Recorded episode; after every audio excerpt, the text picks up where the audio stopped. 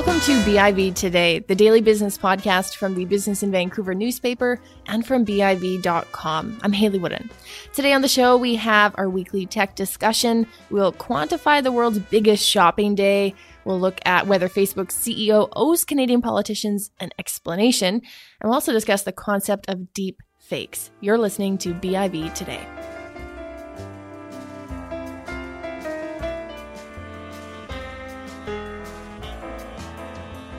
Alibaba's Singles Day brought in a record amount of revenue. Merchandise volumes hit about 31 billion US in a 24 hour period. With me to talk about this and our other tech stories is Linda Fawcus, founder and CEO of Glue Technology Society. Thanks for coming in. You're welcome. This is the 10 year anniversary of Singles Day, and interestingly, a record amount of sales, but growth is starting to slow. What does that signal to you? Is this kind of a maturing point? Have they tackled the market as best as they can in terms of growth? Well, I understood that the growth might be slowing on these singles days because the real estate market's slowing down. So the big ticket items aren't being purchased over mm. uh, during this event. It also looks like people are getting a little bit um, frustrated with the promotions and the hoops you have to jump through to save 10%. And uh, Alibaba has some competition now at the low end of their market. So perhaps those are things that are making it peter out a little bit. Uh, and maybe 10 years is a good run. Maybe that's yeah. just now time to track it over a week or a longer period of time than 24 hours. But 30 billion is twice as much as Cyber Monday, the uh, Friday, what is the Black, Black Friday, Friday yeah. and the Amazon Prime. So all those together times two is what they did in yeah. this event. That's crazy. It's amazing. And of course, we're increasingly talking about Alibaba here in North America, but it it's not as big in terms of a consumer experience yet, I don't think. Do you think we'll be talking more about Alibaba than Amazon, say, or Cyber Monday or Black Friday at any point? I think we will as soon as when you search, uh, how can I buy stuff on Alibaba? And the first things that pop up are not how you're getting scammed. It right. is a real scam world here still. So until we have trust in that uh, digital network they have created, um, I don't think we're going to be using it over Amazon anytime soon. I know I'm not.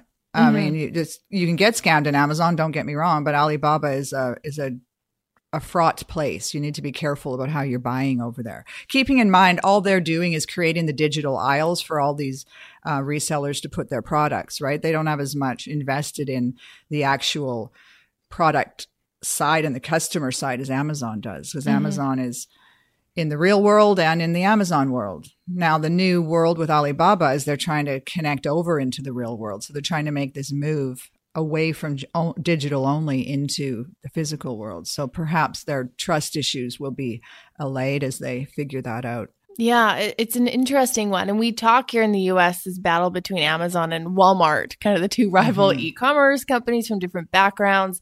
Do you think Alibaba could be a real contender here? Yes, yeah. Yeah, I think they will be a real contender here. This uh, Singles Day was a they spread into three new regions for them as a test. Um, I believe they will figure it out in in the world in North America. Amazon and Walmart, we talk about them going head to head, but Amazon really owns that digital space there. Mm-hmm. Walmart owns the stores. So that'll merge in some sort of battle. And Alibaba will pop in and disrupt it all again, I'm sure. Do you think there's enough market share for Amazon to really move into new markets that are maybe dominated by Alibaba? Could we see it going that way? I think that the, yeah, I, I, Amazon, yes, I'm stuttering here on my answer because I had to think about that. I, yeah, yeah. Alibaba and Amazon will be going head to head. How that will sort of uh, balance itself out within the borders of China will be an interesting thing mm-hmm. to to determine, but it's going to be a, a real disruptor when they get here. Mm-hmm. And Amazon is no longer our only re- reasonable big option for easy delivery of digital online pro- online shopping, right? And um, you know, Alibaba makes it easy when you're in their system and you're buying. It's all very easy. It's free returns, free shipping, twenty four seven ordering, etc. So um, it they have a great shot at upsetting Amazon here. But again, it's that trust issue. We're not quite yeah. there yet. Yeah, fair enough. That's going to be an interesting one to watch.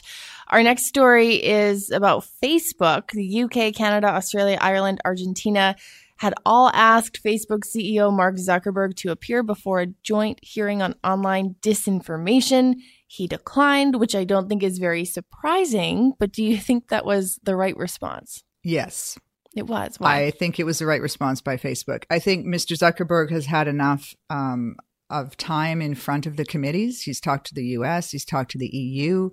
Uh, Facebook wants to control this story. They want to make sure it's not going to get out of hand. And so, therefore, why would what is to gain for Facebook in putting him in front of this panel of the what is it, Britain, Canada, Argentina, and mm-hmm. Ireland? Um, they don't really have anything to gain. They've done everything they need to do. Any work that's going to be done in this nation state trying to control Facebook is going to happen behind the scenes anyway. So um, I'm sure their comms and legal people said it's just it's uh, fraught with peril. We don't need to do it. It's interesting because there has been mounting pressure on the political side amongst these governments, but also on the public side too. I think people want answers, and he has appeared before committees and given some answers, but seems like there's the sentiment that, that that hasn't been good enough. Well, we've got the two courts, right? We've got the the law courts and we have the court of public opinion, and I don't think the court of public opinion cares anymore. Mm-hmm. I mean, if people cared, they would be voicing it their opinions more loudly, perhaps even on the Facebook platform. But I really think Facebookers have moved on. They're kind of assuming Facebook's going to do the right thing and make the fake news easier to spot and the platform more transparent. But um, sadly, I believe people have moved on a little quicker than we would perhaps like them to. Mm-hmm. And I wonder if that's partly because, as a consumer, what what are your options? You can delete your account. That's right, and or- and and a lot of people. This is their a key way to communicate for a lot of people, yeah. and they don't want to give it up. And you know, it's an interesting thing to look at. There was an MIT study on on Twitter over the last 10 years and how people use Twitter and the dissemination of fake news over real news. 19 times more likely for us to share fake news over real mm. news. Um, so these are platforms that let us share these stories and share things easily. And humans are, we're storytellers. We want to be sharing with each other what we've learned and look at this amazing thing and look what I'm doing here. And, and there is no other way to make that happen outside of Facebook. And people love it, obviously. So they are therefore very forgiving of the failings of the platform. Mm-hmm.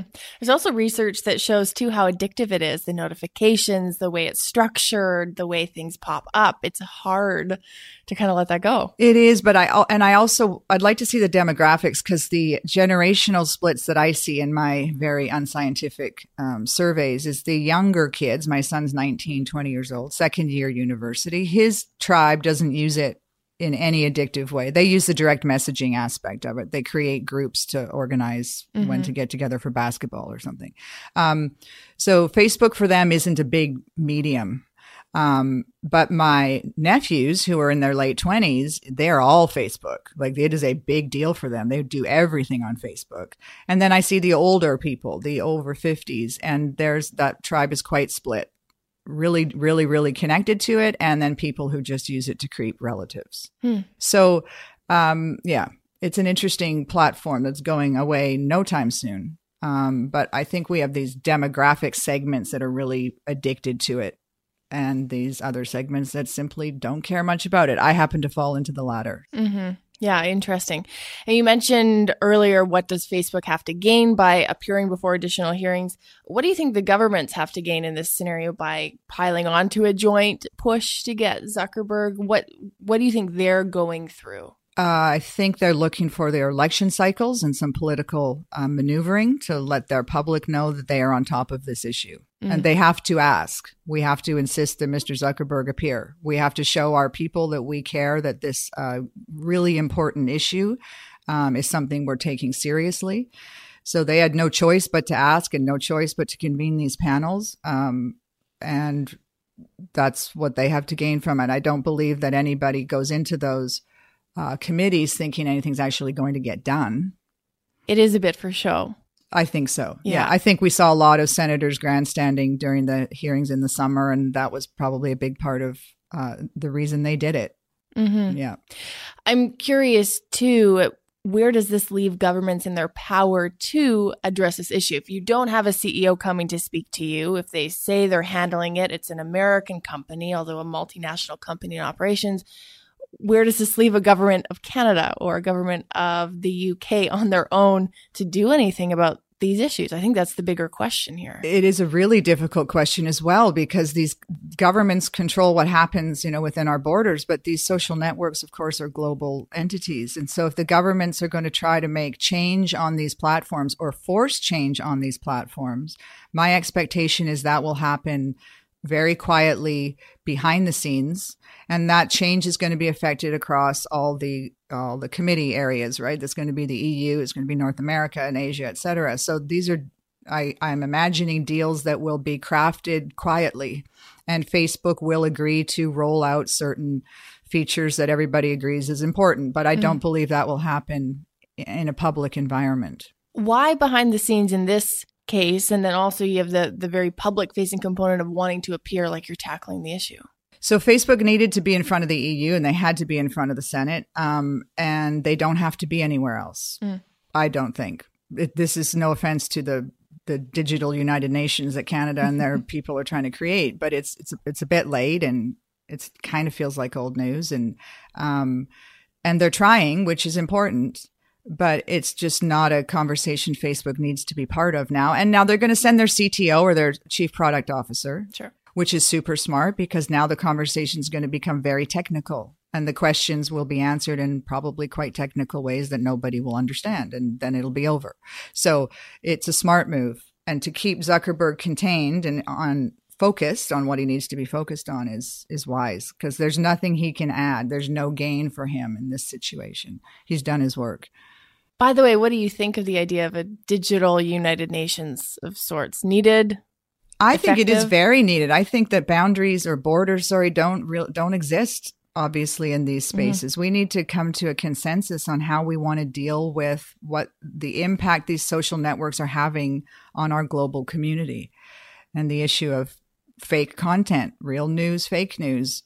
These are not um, whimsical, interesting ideas to bat around. These are changing the way these governments are elected, the way these nations are being governed. It's a horrifying world we're walking into. So I think a digital United Nations of sorts is quite important to ensure that we're keeping these companies in line with our goals and our values and ensuring that there's no um, difference in the way they operate in, in the jurisdictions that they're running in. On the topic of fake news, let's leave off on this final story, and that would be deep fakes. The Guardian had an analytical piece on, on this concept. It was new to me, and it seems relatively new. We talk a lot about fake news, but this idea that it's deeper and more insidious and harder harder to actually identify it. Walk me through uh, if you can, like what is a deep fake? So it's so amazing. So you, we grew up in a time when computer graphic effects, that was where I cut my teeth in technology, cost hundreds of thousands of dollars to yeah. put an actor's face on an, an animated body or on another piece of video. Uh, Photoshop is what we all know is how we alter images. But we're talking now, instead of having super expensive computer generated effect companies spend hundreds of thousands of dollars putting Princess Leia's face on um, Princess Leia's body in the new the Star Wars Rogue One series, for instance. Um, you can use an app, you being you, with an average computer. Fake app is the name of the app, and uh, there's a, I'll go online and Google it. You'll see. I use Princess Leia as the example because you'll see the face that is done with the fake app compared to the face that was done with the high end computer graphic effects, and it's hard to tell the difference. Mm-hmm. So we are now in a time when this basic technology that's available right off the internet, basically for free, um, you can take anyone's face and put it on any video, anyone's body in any scene. And these are video clips that look completely real. And of course, the porn industry since beginning of this year has had a lot of fun with this and made a lot of money off of this. Um, celebrity images are being pasted all over the place. Nicolas Cage is now mm. everywhere. Uh, people are taking whole movies and putting Nicolas Cage's face on every character in the movie. I don't know why.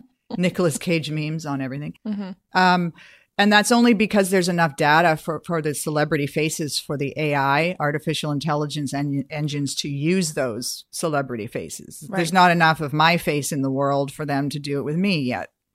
Um, but so that's what this deep fake is doing. It's uh, making the medium of video, which we used to be able to trust. Of course, it's a video, therefore it's real. Uh, and now it's not. It is as easy to Photoshop as an image. Which I find particularly concerning. One, from a privacy aspect, you're the person whose face is now everywhere. That's very concerning if it appears to be you saying and doing things. But from a consumer perspective, how are you supposed to be able to identify this is the actual actor or this is the actual politician and this is a, a deep fake. That's right. You can't identify it. And if you Google some deep fake videos right now, you'll look at them and you'll see there are times, there's a good one of Obama, and you'll see it, it, it, it looks fake because you're looking for it. It's like, all right, I guess I could see that that's fake. Mm-hmm. But now add the layer on the Adobe Voco technology. And what you can do with that technology is now take someone's voice in a conversation, you and I have a conversation, it gets recorded. This software will use AI to create um, you having a conversation from any words I type in. And we match that now to the deep fake video. And now Obama is saying his mouth is moving in the proper way. He's saying anything I type in. Mm-hmm. So we have this, um, the video of people uh, saying, doing things. And then we have actually the video of these people um, seemingly talking to us. So it is becoming, and this is new technology. This has only been out for mm-hmm. a short while. So imagine what's going to happen in a few years when we can't tell the difference. And so now yeah. we have to decide how are we going to lock down the truth of these of this video content. And I presume it's going to be a blockchain conversation of some kind, but it it's become critical because we we like to spread words on Twitter about uh, false news Imagine what it's going to be when you see videos that look so real and you can't tell if it's real or not. Mm-hmm. It's uh, very, very disturbing. I see a lot of bad possibilities here. Some good ones for Hollywood. It's going to be cheaper to make movies, sure. but and gaming environments, but um, challenging. I remember in elementary school, Wikipedia was relatively new, and it was very clear our teachers told kids you can't just go to Wikipedia and cite Wikipedia as a source. And I think about for the next generation that's going to automatically be a digital native, but a digital native growing up in a time where you have this kind of technology out there, what kind of skills are you going to be able to have to try and combat this and be a critical thinker because I think that's going to be needed at increasingly younger ages. Absolutely. And I wonder if the concept of a digital watermark, again, based on some sort of blockchain um, infrastructure that is able to prove the truth and the veracity of a video as it's coming right out of the camera, some people mm-hmm. are saying. But these digital watermarks, digital signatures on this content, perhaps that is a way uh, we verify immediately that what we're looking at is real. Mm-hmm. And if it doesn't have the digital watermark, we're going to guess it's fake. Maybe that's the way we do it. Um, a lot of smart people uh, having this conversation right now. But again, my son, you know, his second year sciences at UBC, they're trained to not be looking at Wikipedia. You've got to really dive into your sources. And I asked him this question How would you tell if the video is fake? And his first take is the digital watermark. You'd have to find mm. out somehow, um, easily. Hopefully, it's a visual watermark where this t- where this video came from, and that um, that is technology that has not been perfected yet. No, it's a scary world. scary it's a transformative world. time. It yeah. is going to be really interesting, especially in journalism over the next few oh, years. Yeah. What is going to happen over these election cycles? It's it's uh, a very scary world. Yeah.